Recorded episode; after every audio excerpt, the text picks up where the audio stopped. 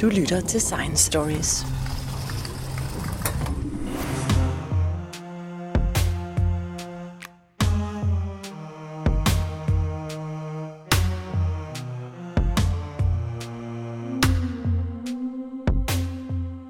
Tue Hessenkamp, Sidst vi talte sammen, der havde du lige gjort en stor opdagelse. Eller det mente du i hvert fald. Ja. Og øh, nu har du arbejdet lidt på sagen her det sidste års tid, og kommet dybere øh, ned i forståelsen af, hvad det var, du havde set der. Men jeg vil lige tilbage til øh, det, vi snakkede om, da vi mødtes sidste gang, og det var, øh, hvad liv var for noget. Og du kunne lige rekapitulere, hvad er liv egentlig for en størrelse?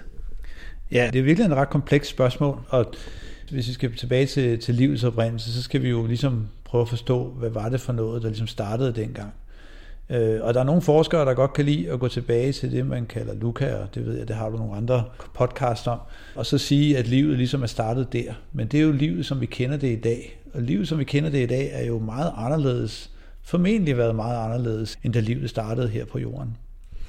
Fordi dengang, øh, da livet startede, der var der jo ikke nogen andre livsformer, eller der var ikke noget affald, som livet ligesom kunne leve af. Så derfor så må livet have været helt anderledes. Ja, præcis. Altså det har jo været et helt andet sted, øh, og jorden har set meget anderledes ud, og atmosfæren har haft en helt anden sammensætning, øh, og solen har også været noget helt andet dengang. Og, og det er jo det scenarie, man forestiller sig, at livet startede i, det er jo i virkeligheden en planet, som, øh, som hvor solen har været 25% lavere end det, den er i dag. Altså intensiteten for solen har været 25% lavere end det, den er i dag. Månen har været tættere på. Øh, sådan noget som det, vi kender i dag, pladetektonik og sådan noget, det har ikke eksisteret. Og, og formentlig har, har jordoverfladen været dækket af tyndt lag vand. Der har faktisk været hav over det meste af planeten. Øh, og det er fordi, at, at det som vi har i dag, hvor vi har bjerge og kontinenter osv., det er virkelig et udtryk for, at vi har de her kontinentalplader, som flyder oven på noget magma. Øh, og de har kunne være ret i dag kan de bare være ret tykke, og det gør faktisk, at du kan have ret høje bjerge, men det kunne du ikke have dengang blandt andet. Og så er der jo selvfølgelig den helt fundamentale ting, som livet ikke havde dengang, som vi har i dag, det er ilt. Så ilt har der jo heller ikke været i atmosfæren dengang. Øh, der har formentlig været meget CO2, og der har været selvfølgelig nitrogen også. Så det har været et helt andet øh, sted, og et meget varmere sted også, end, end, øh, end det vi har måske på overfladen, men så koldere lidt længere ude på grund af den lavere solindstråling. Det vil også sige, at når vi ikke har haft noget ild, så har vi heller ikke haft noget sol. Så vi har heller ikke haft noget beskyttende ozonlag til at beskytte mod ultraviolet stråling og så videre på overfladen. Øh, og det er jo så blandt andet en af grundene til, at, øh, at nogen mener, at livet er opstået øh, dybere nede. Så det er opstået i det, man kalder black smokers. Tilbage i 70'erne så opdagede man de her black smokers, hvor man kan se, at der er en type liv, som er uafhængig af fotosyntese og uafhængig af, af det øvrige liv på jorden. Det vil sige, at du har noget liv, som var på det tidspunkt, kunne du sige, var isoleret omkring de her black smoker, eller, eller sorte kildevæld, som det hedder på dansk, tror jeg, som var uafhængig af alt andet liv. Og derfor så mente forskerne dengang, det er så 50 år siden, man så det, der mente forskerne der, jamen nu finder vi alt det her liv, som fungerer fuldstændig uafhængigt. Hvad med, at det også kunne have været sted, livet øh, kunne have opstået netop i det scenarie, hvor man forestiller sig, at overfladen jordoverfladen har været et rigtig ubehageligt sted at være for det tidlige liv. Og så også fordi, at det er jo så øh, nogle af de ting, som man finder i, øh, i de her black smokers, er meget besnærende. Så for eksempel er der det her med, at du har en anden energikilde end, end sollyset, som man jo vidste var svag, Øh, og her ved man, at du har en energikilde, som tapper lige ind til jordens indre, øh, fordi der får du de her kemiske energi, som, som nogle mikroorganismer kan udnytte. Og det ved man, der var nogle, altså det kan man jo se, de, de her mikroorganismer, de kan udnytte. Øh, så derfor er der mange, faktisk hovedbestanddelen af alle forskere, øh, der arbejder med livets oprindelse, arbejder faktisk med, med at, at det kunne være opstået i, øh, i de her varmekilder. Og så gik det så vidt, så, så da man så fandt Luca, eller det man mente af Luca, som er den her øh, sidste, eller Last Universal Common Ancestor, så kan man se, at nogle af de gener, som den har, det koder for ekstremofiler. Altså det koder for, for mikroorganismer, som kan leve i ekstreme miljøer. Og i det her tænker man selvfølgelig ved høje temperaturer, og så også, at nogle af de koder, man finder for den her fælles forfader, de er også øh, programmeret til at kunne, øh, kunne omsætte for brint. Og det er så også det, man finder i de her varmekilder. Så derfor var der nogen, der trak den lige linje og siger, okay, nu finder vi faktisk de her ekstremofiler, øh, og, og, øh, som øh, i Luca, den ældste forfader, og derfor så er det nærkeligt at forestille sig, jamen så kan livet ligesom også være startet de her varmekilder. Så det er der mange, der ligesom er blevet enige om. Der er bare nogle, nogle, nogle fundamentale problemer, og et af de fundamentale problemer, det er, at, at Luca, eller den sidste øh, kendte fælles forfader. Den består af 329 gener eller sådan noget. Så det er en ret kompleks organisme allerede. Og, og den har en cellemembran, og den har det ene eller andet. Og den er selvfølgelig forfader til det liv, vi kender i dag. Men der er jo ingen, der aner, hvordan livet så ud øh, før det. Og, og, og, og tage det spring og sige, jamen du kommer fra noget, hvor du kun har molekyler, altså nogle meget få molekyler, og så til en organisme, som er 329 gener, øh, ret, ret stor øh, organisme. Det er altså ret stort gab. Og ligesom at antage, at, at alt det midt imellem, det er en selvfølgelighed, det, øh, det, det, det synes jeg var svært for mig at kapere. Jeg havde svært ved ligesom at, at lukke det gab. Der må have været et trin fra de helt fundamentale organiske molekyler, og så til, til den her meget komplekse LUCA-organisme. Indimellem dem, så har der været noget, man kalder RNA-verden. RNA er jo en, øh, en type Øh, polymerer, som er, minder om DNA, men ikke er helt det samme som DNA. Der er nogle, de har basepar lidt som DNA. Altså, DNA består jo af den her lange perlerække af basepar, som koder for vores genetiske øh, koder, altså det er, hvor opskriften for vores liv står i. RNA har øh, hvad skal man sige, også de nukleotider, øh, den har bare en lidt anden form, der gør, at den kan bruges lidt mere øh, fleksibelt i kroppen. Og blandt andet så bruges RNA til at, at fragte informationen fra DNA til proteinfabrikkerne, til ribosomerne, som producerer proteinerne. Og det kalder man messenger-RNA. Og så er der øh, også det, man kalder tRNA, og, og så er der øh, ribosomet. Øh, ribosomet indeholder faktisk også to tredjedele af RNA. Så RNA indgår som en bestanddel i, i, i, i livet, som en central bestanddel. Så derfor mener man, at i stedet for, at vi har haft kun proteiner og, og kun DNA og kun RNA, så har vi måske på et tidspunkt har livet bestået af RNA og proteiner eller aminosyre. Så de her lange kæder af aminosyre og lange kæder af RNA. Man kan også uh, se det, når man ser et RNA-molekyl i forhold til et DNA-molekyl, så kan man også se, at uh, RNA-molekylet er i virkeligheden mere simpelt i sin struktur. Og uh, det har også den fordel, at det kan faktisk samle sig selv delvist ja. fra organisk materiale, altså de her nukleotider, og dermed så har man jo noget, som faktisk kan opstå nærmest af sig selv. Ja, Ja, ja, som en sidebemærkning, så kan man jo sige, at den nye vaccine mod covid-19, det er jo mRNA så videre. Så det, det er jo også en RNA-baseret ting. Ja, så ideen er der, at det første liv, det liv, som, som ligesom kommer før alt andet, må jo være nogle simple strukturer. Og det er nærliggende at tænke sig, siden at alt liv i dag består af polymerer, altså de her lange kæder af monomerer, eller hvis man ligesom tager analogien med en perlesnor, så har man, at aminosyren er ligesom perlerne på en, på en perlesnor, og så sætter man de her perler op, og så får man en lang perlekæde, og det er så polymeren. Øh, og der kan man folde de her polymerer på forskellige måder, og, og de får så forskellige funktioner. Og det er jo så også det, RNA gør. Det, den kan foldes, og den kan faktisk lave nogle af de samme roller som øh, øh, altså en katalyserende effekt. Det vil sige, den kan, kan, kan, kan, kan hvad hedder det, øh, sætte gang i nogle kemiske reaktioner i sig selv bare ved at have en struktur. Lidt ligesom proteiner kan. Vi kender alle sammen enzymer, som er proteiner, som, som er til at nedbryde vores mad. Så kan RNA også øh, øh, fungere på, øh, på forskellige måder i kroppen. Øh, og det er blandt andet derfor, det bruges til messenger-RNA og tRNA og, og alle de her ting. Og, og, og så er det jo så det her med, at, at altså spørgsmålet er jo så, hvad kom der før RNA-verdenen? Hvis man forestiller sig, at darwinistisk evolution er det centrale i livet. Og der er jeg lidt i modstander med, med, med en del andre, men, men det, som jeg mener er helt fundamentalt i, i livets udvikling på jorden, det er, at det følger den algoritme, som darwinistisk evolution er. Der tager man en population, altså du har en gruppe enheder, det vil sige, at i første omgang skal du skabe en gruppe enheder. Den gruppe enheder skal være i stand til at reproducere. Det vil sige, at de skal kunne skabe nye enheder. Det er sådan nummer et i, i darwinistisk evolution. Nummer to i darwinistisk evolution, det er, at der skal være en mutation. Det vil sige, at nogle af de individer skal kunne udskille sig lidt fra de andre individer. Hvorfor det er vigtigt? Det, det er fordi, det er den tredje part af, af darwinistisk evolution, som så, hvad skal man sige, udvælgelsen eller selektionen af, hvilke mutationer, der så at sige overlever. så har du faktisk darwinistisk evolution. Det er tre elementer, så du har en population, som er i stand til at, at reproducere sig selv, og så har du en mutation og så en selektion. Det er de tre elementer, der skal være. Hvis vi så starter med, at vi siger, at vi på et tidspunkt, vi har ligesom tre punkter på vores kurve. Man kan ligesom forestille sig, at vi har en kompleksitetskurve. Så ud af y-aksen, så har vi kompleksitet, øh, og, og, og ud af x-aksen, så har vi størrelsen. Så kan man faktisk se, at man trækker en lige linje fra, vi har Luca i den øverste højre del af vores, vores kurve, hvor vi siger, at det er det mest komplekse, den største organisme. Så et eller andet sted imellem der, der har vi et punkt, der hedder RNA-verden, hvor vi har lidt mindre organismer og lidt mindre øh, øh, kompleksitet. Og man kan måske ligefrem sige, at, at RNA behøver ikke nødvendigvis at være organismer. Det kan jo bare være RNA-molekyler, der ligger ja. frit.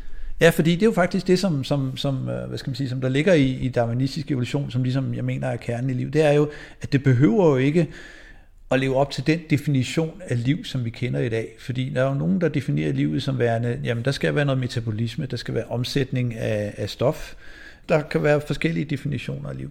Men hvis man bare tager den her definition, som for øvrigt ikke er en, jeg har fundet på, men jeg tror, det er NASA, der har fundet på den, de, de siger jo, at, at øh, altså, liv er øh, en, en kemisk system, som ligger under for darwinistisk evolution.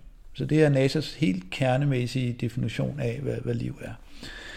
Hvis man så, så kan man sige, at det nederste punkt på den her linje, det er så, det er så udgangspunktet.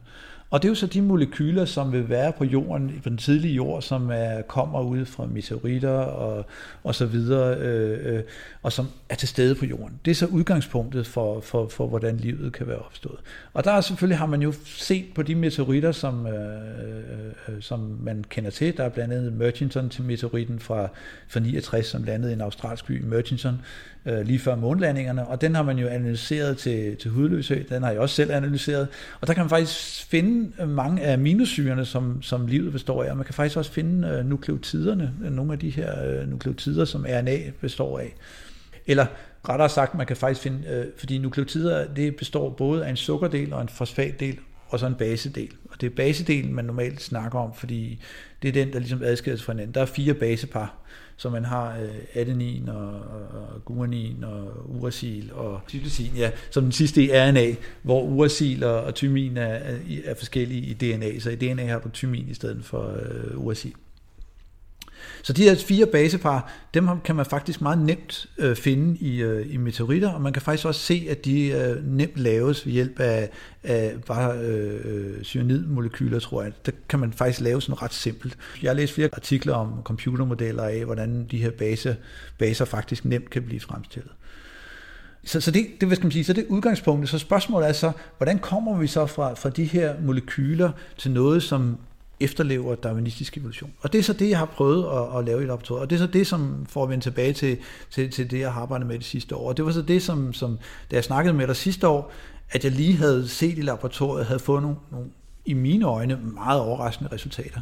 Fordi det, jeg havde taget, det er, jeg havde taget nogle helt fundamentale basepar, så jeg havde taget øh, adenin og uracil, men som med, også med sukker og fosfat, og så havde jeg lavet en simpel wet-dry cycle, som det hedder på engelsk. Det er ja, en optørring og en, en opfugtningsproces. Og så fik jeg de her små, interessante strukturer ud, som jo sådan set så ud til at opfylde de første betingelser for, øh, for liv.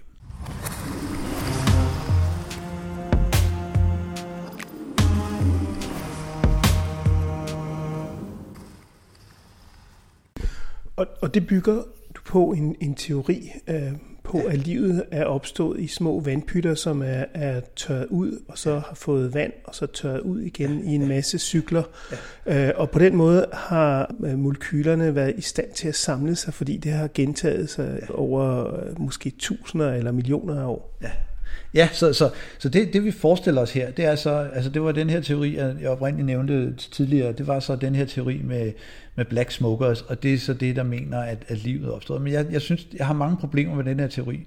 Og et af problemerne, det er, at, at øh, det er meget svært at forestille sig, hvordan du kan lave polymerkæder i, i sådan en black smoker ting. Hvis man spørger kemikerne, så, så siger man, det, det, det kræver en, noget, en meget kompleks system for, at du overhovedet kan lave polymer.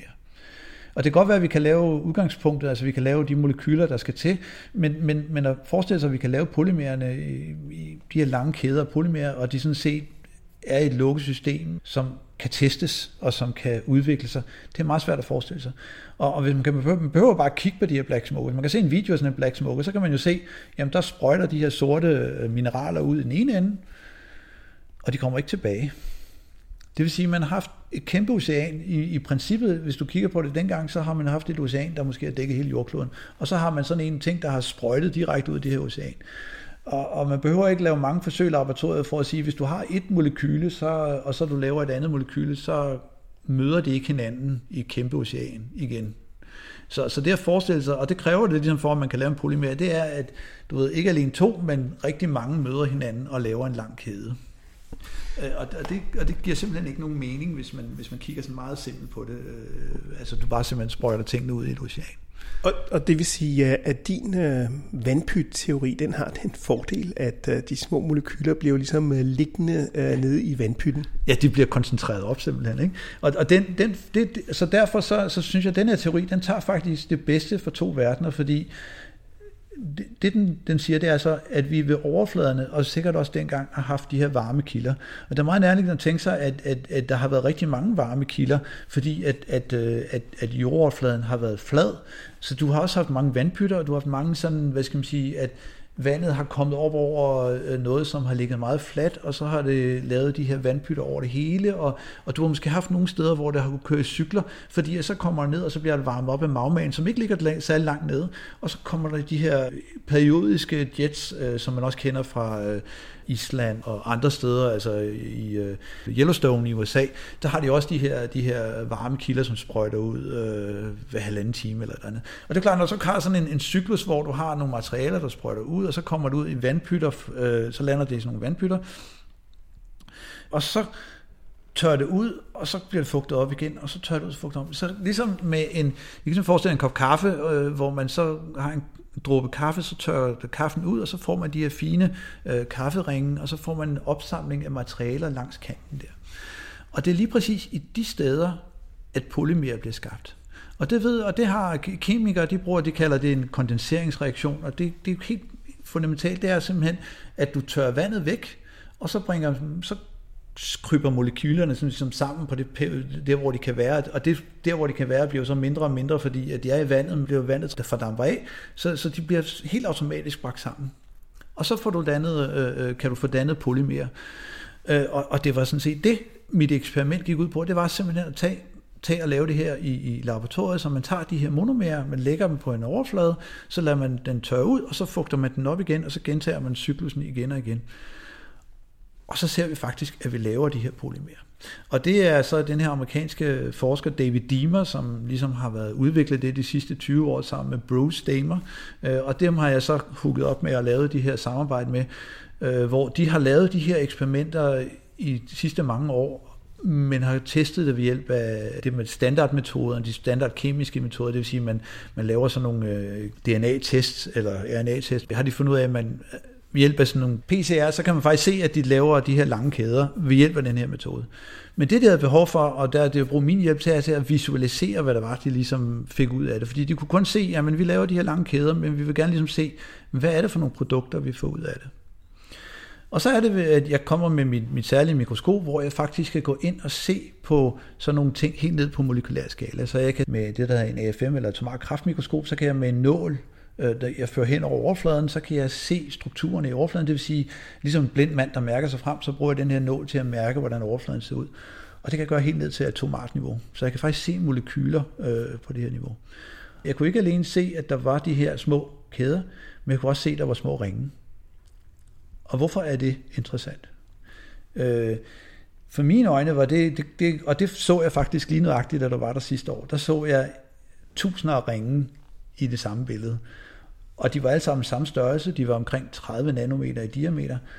Og, og grunden til, at det er interessant, det er fordi, at det i virkeligheden er, øh, er en, et billede af det, som Schrödinger øh, sagde i, i tilbage i 40'erne, var definitionen af liv. Og det er det her, det, liv i hans definition, det er en, en, en, en pil mod entropien. Altså det vil sige, du har en, øh, en, en, en, noget, som arbejder mod entropien. Og, og, og hvad, hvad er entropi? Entropi, det er jo alt tendens til at henfalde. Altså alt tendens, altså når vi ældes, så er vi jo udsat for entropien, og når vi øh, alting, når ens værelse roder, det er virkelig en entropi, så alting har en tendens til at falde fra hinanden. Det bedste billede, jeg har af det, det er et sandslot. Hvis man prøver at bygge et sandslot ved stranden, så kan man se, om det fugtigt, og så bygger man det her fine sandslot, og man kan jo faktisk forestille, at du kan faktisk lave så et ekstremt sandslot, så du kan prøve at stable øh, sandkornene på toppen af hinanden, du ved, og så kan du lave sådan et højt tårn af enkelte stående sandkorn. Men hvor sandsynligt er det, og hvor længe står det? Det er meget usandsynligt, at det står særlig længe. Enten er der en vind, der blæser det til siden, eller også så falder det sammen på grund af rystelse osv. Sandslottet der falder også sammen, øh, og det er jo virkelig et udtryk for entropi. Og det vi ser her, det er faktisk sandslot på nanometerskala. Så det er et første gang, man kan se en struktur, der bliver bygget ud af få molekyler ved en uhyggelig simpel proces. En proces, som, som hvor vi simpelthen bare tager noget vand, tør det op, fugter det, øh, fugter det op og tør det op igen tre-fire gange, og så bum, så har vi små nanometer store ringe. Så, så, så lige pludselig har vi en struktur, og vi har en enhed, og vi har faktisk øh, det, som i princippet, hvis det viser sig at være rigtigt, kunne opfylde øh, darwinistisk evolution, fordi lige pludselig har vi, altså den er jo, øh, sådan en ring, den har jo en genetisk kode, for den består af, og det var også det, der var interessant for det glemte jeg at sige, men, men det som ringene opstår kun, når jeg har matchende basepar. Det vil sige, det opstår kun, når jeg har adenin og uracil blandet sammen, eller hvis jeg har cytosin og guanin blandet sammen. Hvis jeg har dem enkeltvis, eller jeg har dem i andre, nu skal jeg lige have lavet testforsøgene færdigt, men, men i alle andre sammenhæng, ser det ikke ud som om, jeg får ringene. Men det du har lavet er så på det rent molekylære niveau. Det er, at, øh, at de her forskellige øh, molekyler, de kan samle sig selv som et, et nærmest et lille sandslot. Ja. Øh, men der er jo stadigvæk øh, lang vej at gå, fordi vi skal jo altså lige have, have lavet en cellemembran, og vi skal lige have, at have lavet noget energiomsætning og nogle forskellige andre øh, typer af ting, der skal til for at have en, en levende celle. Men noget af det, som øh, dit system også kunne virke, det var jo noget, som man aldrig har set før, nemlig at de her øh, RNA-molekyler, at de rent faktisk også havde en enzymatisk effekt. Ja, ja altså det, så kan man jo begynde at eksperimentere med de her, de her og, og som jeg også viser i artiklen, så, så kommer de faktisk muteret. Så mange af de her ringe, de muterer faktisk, så, så de kommer ikke, mange af dem kommer i en størrelse, det vil sige, så er det, kommer de i 30 eller til 50-60 nanometer i diameter øh, størrelse, men så kommer der, nogle af dem kommer med sådan små øh, sidekæder, andre af dem kommer i sådan dobbelt struktur, nogle af dem kommer i det større, og nogle så sidder det ud som om, at der er en, der sidder fast på en større osv. Og der kan man jo godt forestille sig, at, at man ved jo, at, at RNA i sig selv er enzymatisk, og man ved, at, eller kan være enzymatisk, og det har, kan have forskellige funktioner. Og så er springet lige pludselig ikke så langt til at forestille sig, at du kan have de her ringe, som måske viser sig lige pludselig at samarbejde øh, i forskellige størrelser, forskellige enheder. Og hvis de fungerer, bliver testet i, i, i, i, et, i et miljø, øh, hvor de så, hvad skal man sige, kan udvikle sig til at være et system af ringe, som viser sig, at de kan noget. Øh, øh, de kan, hvad skal man sige, lave sig selv, eller de kan på en eller anden måde, jamen så for mig at se, så har man potentielt starten på, hvad der så kan, altså spørgsmålet bare udvikling.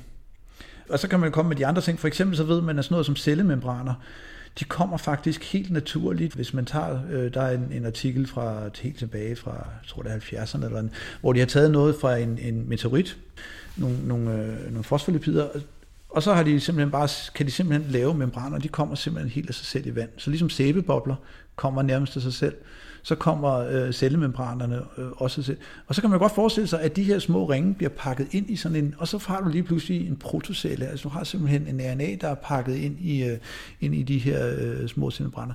Men det er jo også det der med, at man skal prøve ligesom... Øh, Mm, og det, jeg synes, der var vigtigt her, det er også at lige, ikke at blive låst af en eller anden billedopfattelse af, hvad livet nødvendigvis skal have været. Øh, fordi at, at, at, at man kan jo godt forestille sig, at det, der udvikler sig til at begynde med, har været et helt samfund af ting. Så, så, så det har været et helt samfund af de her ringe og, og membraner osv., som er blevet fugtet op og tørret ud, fugtet op og tørret ud. Og det er jo den første cyklus der, øh, som er en del af, af overlevelsen, som er en del af, af, af, af, hvad er det for nogen, der overlever simpelthen den proces?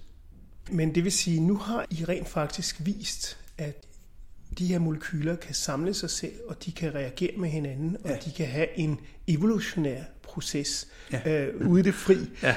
Nå, men altså, hvis man, ja, ja. hvis man tager udgangspunkt i, at vi øh, har en lille vandpyt, som, ja. som tør ud, hvor de bliver koncentreret op en gang imellem, ja. altså så forsvinder de jo ikke fra hinanden. Ja. Så har de jo en eller anden form ja. for samhørighed. Ja.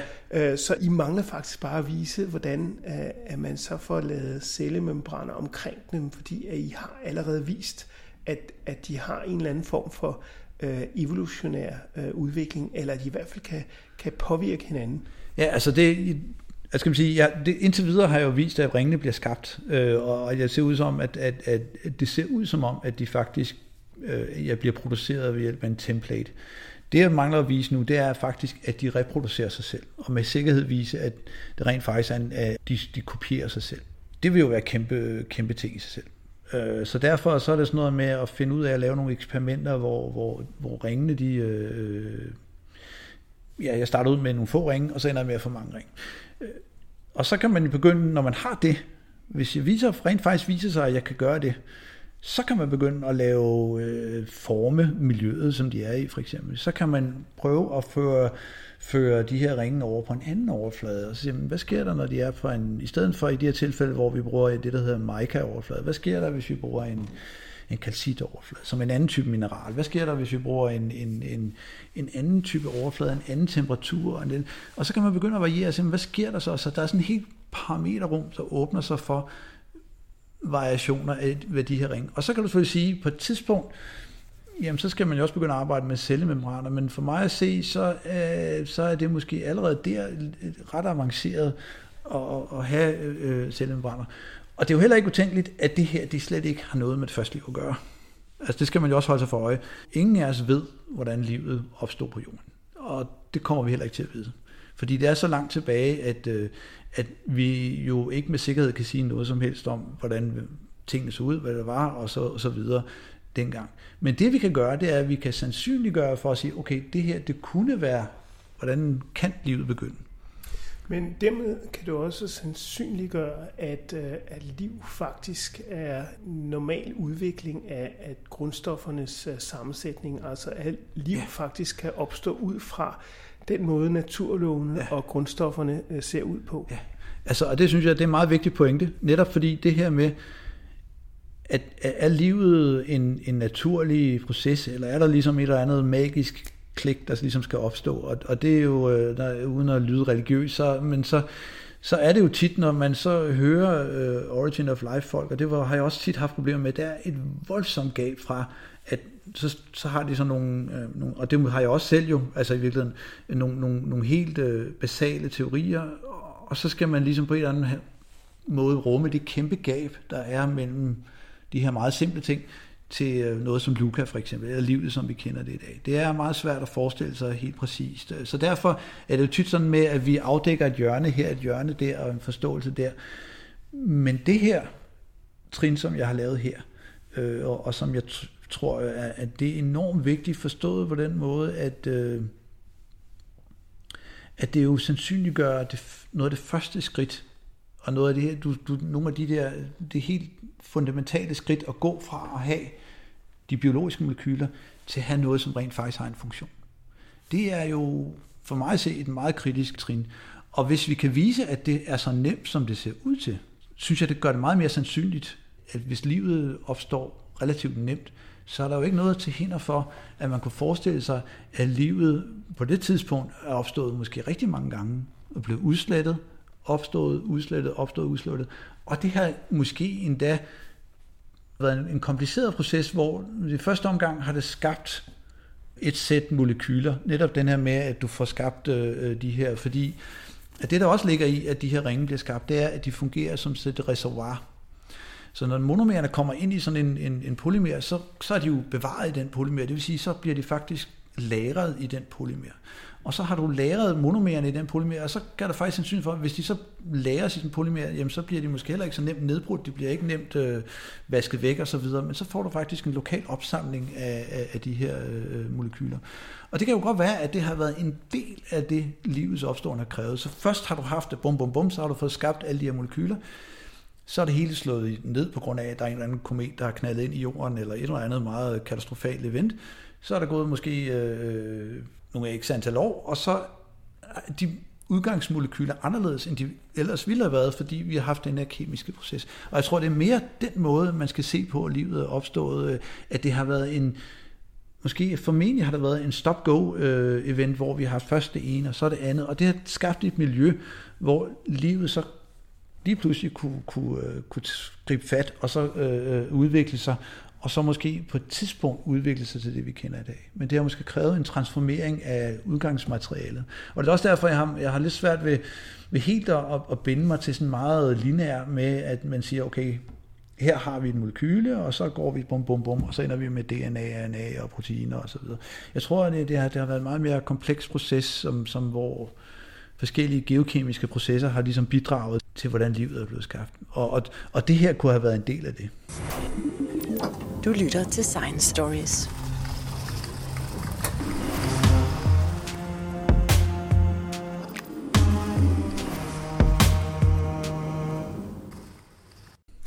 Så, så du mener, at det ikke nødvendigvis en proces, der vil foregå af alle steder i alle planeter, som har været igennem det samme som jorden, men det er en helt unik proces, og det måske også forklarer, hvorfor uh, liv er så unikt på mange måder.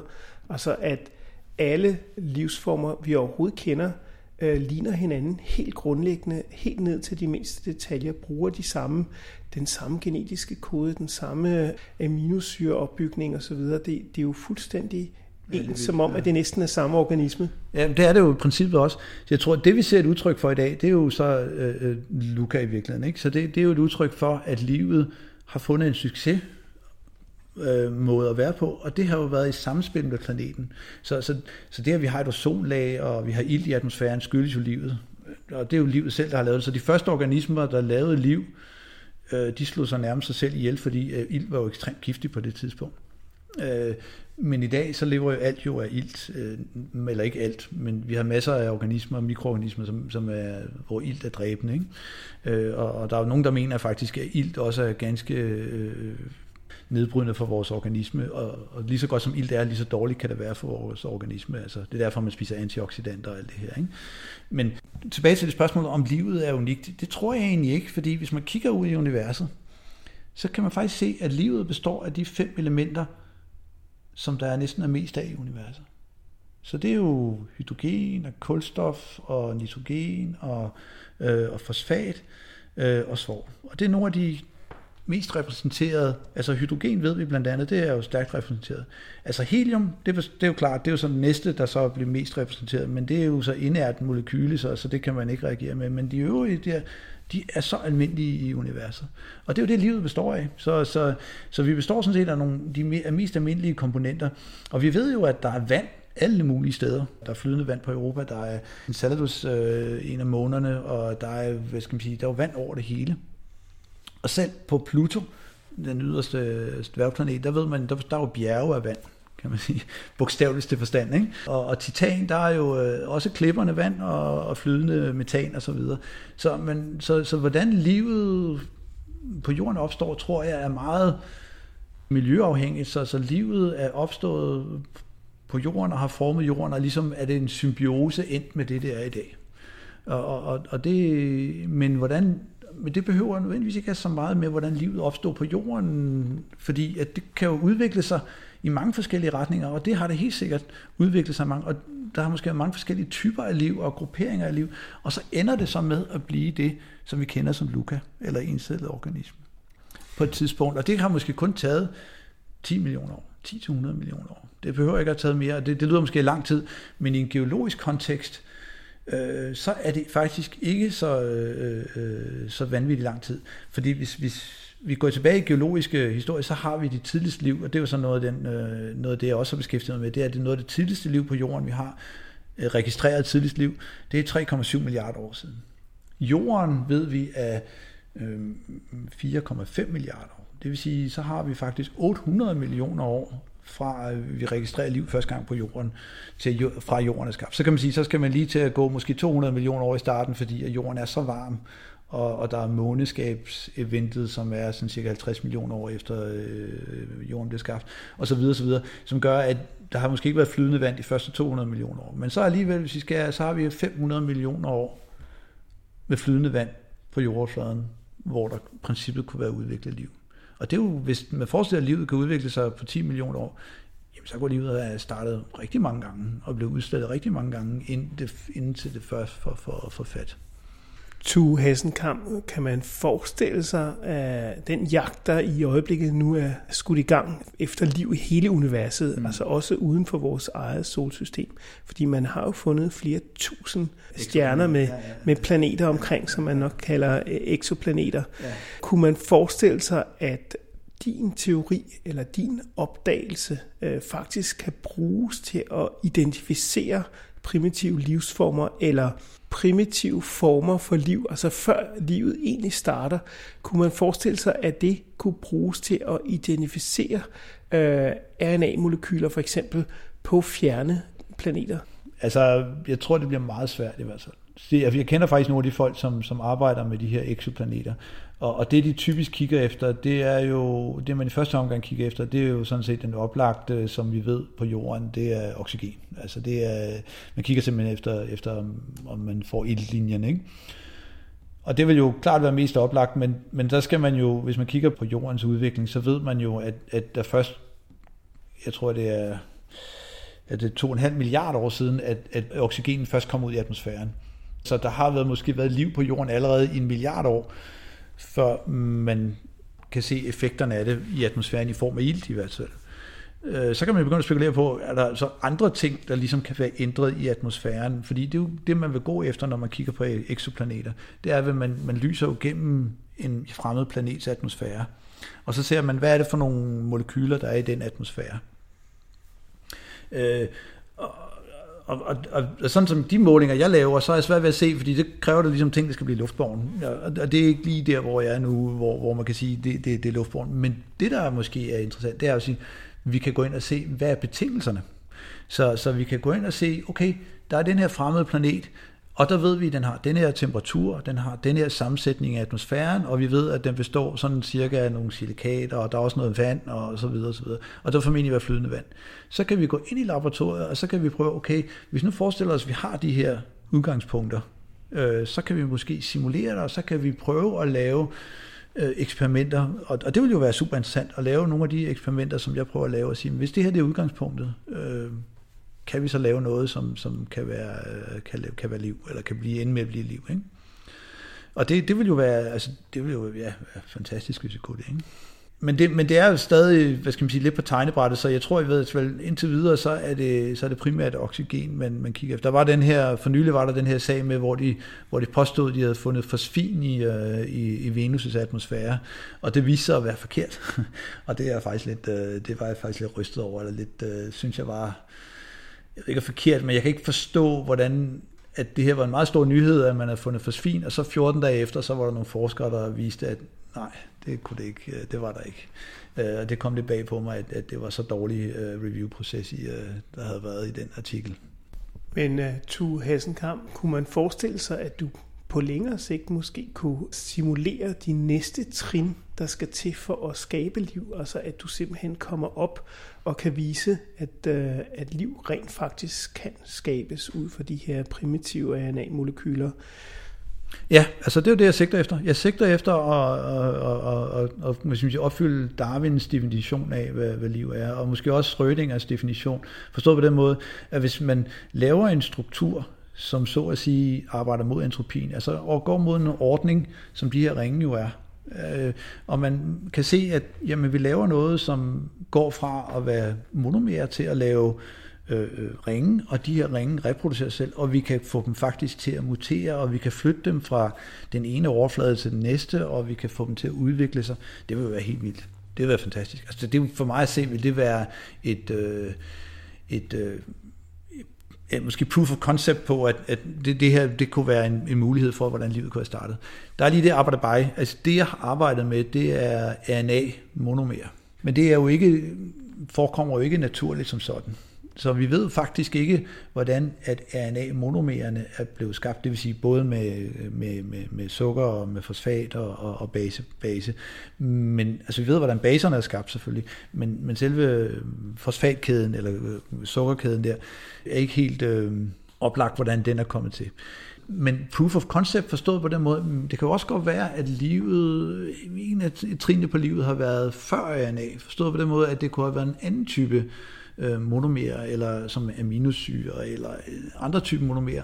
Og det kunne faktisk være det, som jeg skulle teste næste, næste omgang. Det kunne være, at jeg skulle teste noget, som ligger lidt tættere på, på udgangsmateriale, så lidt tættere på de, øh, de ting, vi ved var til stede dengang, som kom fra, fra meteoritter osv. Og, så videre. og så se, om de også laver strukturer, laver de her selvsamlende strukturer på, på helt øh, fundamentalt niveau. Og så bliver det jo så lige pludselig måske også interessant, fordi så kan man begynde at kombinere de to ting. Så kan man sige, okay, hvad nu hvis vi mixer nogle aminosyre og noget RNA, og så ser en kombination af de ting, hvor vi så siger, at vi laver systemet mere og mere komplekst, sådan, så vi ikke bare har udgang, hvor vi sådan meget selektivt udvælger og siger, jamen det er kun RNA, og det er kun det ene og kun det andet. Fordi vi ved jo også, at, at det har sådan været en gang tjæresuppe formentlig dengang, ikke? så det har været alle mulige ting. Så derfor skal den her test jo også være robust i forhold til det. Så man skulle godt forestille sig, at, at du skal have noget, som, som kan fungere i et naturligt miljø. Øh, og, og hvis du kan detektere, øh, hvad skal man sige, at der opstår noget ud af såben, så at sige. Altså helt, helt, øh, det er næsten helt klassisk, ikke? At, at du har noget, der vandrer ud af såben. af, ud af ikke? Øh, det vil være helt vildt. Så. Men jeg tænker på, udover at man kan vise, at livet måske er opstået på en eller anden måde ved nogle selvsamlende molekyler og nogle, ja, ja. nogle processer, der har kunnet køre helt af sig selv, uden, ja. uden nogen som helst indblanding. Øh, hvad tror du ellers, man kan bruge det her til? Vil man kunne bruge det her til, uh, til noget som helst uh, i øvrigt, rent praktisk? ja, nu bliver det sådan helt spekulativt, ikke? Altså, øh, fordi altså, i, altså, i, i mine vildeste fantasier, så kan jeg jo godt forestille mig et eller andet, hvor man siger, okay, nu har vi faktisk noget, af, noget hvor vi kan, øh, hvis det er, vi kan få det til at virke, så kan vi forme det ved at forme miljøet omkring det. Og, og det, er jo, det vil jo være helt vildt. Altså det er jo, hvis, hvis du kan få noget, som, hvor du tilsætter noget, og så lader du det køre, og så, så definerer du et eller andet form for kunstigt miljø, og så, så ser du, jamen, hvad, hvad, hvis nu definerer det her kunstigt miljø, så kan du måske forme det i bestemte øh, retninger, og så kan det måske lige pludselig bruges til noget, som, som vi ikke lige havde gennemskuet. Det kan, altså, hvis det er, jeg kan få det til at virke, som, som jeg tror, det gør. Ikke? Og det, det er jo Ja, men, men det lyder sådan nærmest science fiction ikke? Altså det er jo sådan lidt, men det er jo lidt, lidt tilsvarende til, hvis du laver et computerprogram, der er jo de her live-programmer øh, og sådan noget, hvor man, hvor man definerer, øh, og så kan man få tingene til at udvikle nogle fraktale mønstre, som man slet ikke havde regnet med øh, udvikle sig, og, og det er jo virkelig det, som vi prøver at lave bare med kemi. Altså hvor vi, vi, vi, vi hvis vi, vi kan få det til at fungere, simpelthen kan udvikle tingene ved at, ved at ja, ændre temperaturen, eller øh, næste trin her faktisk, det er, i stedet for at bruge tre cykler, så vil jeg bruge 20 cykler, og så vil jeg se, hvad, hvad sker der så? Hvad udvikler det sig til, hvis det er, jeg gør det? Ikke? Hvis det udvikler sig, hvad, hvad, hvad kan, ender jeg så med, når jeg så bliver ved med at køre på den samme proces, i stedet for kun at køre tre gange, for eksempel? Og det er jo klart, hvis man, hvis man ligesom finder ud af, hvad er det for nogle mekanismer, der gør det her,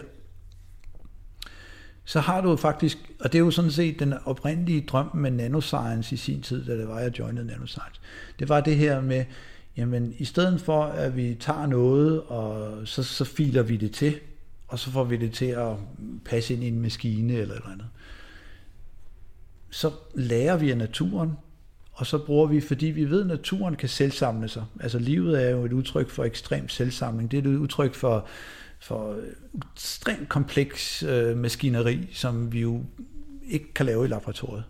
Men hvis vi kan imitere nogle af de processer, øh, hvis vi kan lære af noget af, hvad naturen gør, altså de her semsamlende øh, processer, som vi ved, livet gør brug af, jamen så kan vi designe ting, og vi kan lave nye devices. Og i dag er der jo nogle ting, hvor, hvor, hvor, det, er, hvor det er tilfældet. Blandt andet så, så, så bruger vi noget, der hedder selvsamlende monolag. Og det er jo noget, vi har lært fra naturen, det er jo at lave membraner. Øh, naturen laver jo øh, cellemembraner osv. Jamen vi kan jo også lave vores egne øh, øh membraner på overflader. Og, og så kan man lave sådan en coding, man laver sådan et enkelt molekylelag, som fuldstændig ændrer egenskaberne af overfladerne, fordi så bliver det for eksempel, går det fra at være det, der hedder hydrofils til at være hydrofob, det vil sige, så kan det afvise ting, og så kan du funktionalisere overflader på den måde. Det har jeg selv brugt til daglig i, i min forskning og, og undersøge ting med. Så for eksempel så, så har jeg jo øh, i nogle af de forsøg, jeg har lavet, så har jeg vil se, okay, hvordan reagerer den her molekyle med en overflade. Så er vi ved hjælp af den her selvsamlende ting, som vi har lært af naturen, øh, kunne sætte molekyler på et bestemt sted på en overflade og sige, nu vil jeg gerne øh, øh, se, hvordan reagerer det her molekyle, når jeg så, øh, og det gør jeg så i det her mikroskop, jeg bruger, så kan jeg faktisk se, hvordan det, det interagerer med, med andre molekyler under væsker og under ioner og, og så videre og så videre. Så det er sådan set det hele er det samme vision om, at jamen hvad, hvad nu, hvis vi lærer fra naturen og til at lave nogle af de her devices og bruge nogle af de her øh, mekanismer øh, til, til, til, til, til vores egen fordel. Nu har vi jo begrebet biokemi, men kunne man forestille sig, at det i virkeligheden er en helt ny disciplin, hvor at vi snakker om overgangen fra kemi til en, en skabelsesproces, altså en, en selvsamlende øh, kemi, som lige pludselig bliver noget øh, helt andet end, end de rent kemiske processer, som det egentlig var. Ja, ja, altså, ja, det kan du, ja, nu er jeg lidt bange for det, for jeg er fysiker, så jeg er bange for ligesom at træde nogle overtal. Men jeg mener faktisk, der var givet en øh, Nobelpris for et par år siden i evolutionær biologi, hvor man bruger de her evolutionære ting til at, til at udvikle øh, nye øh, mediciner og sådan nogle ting.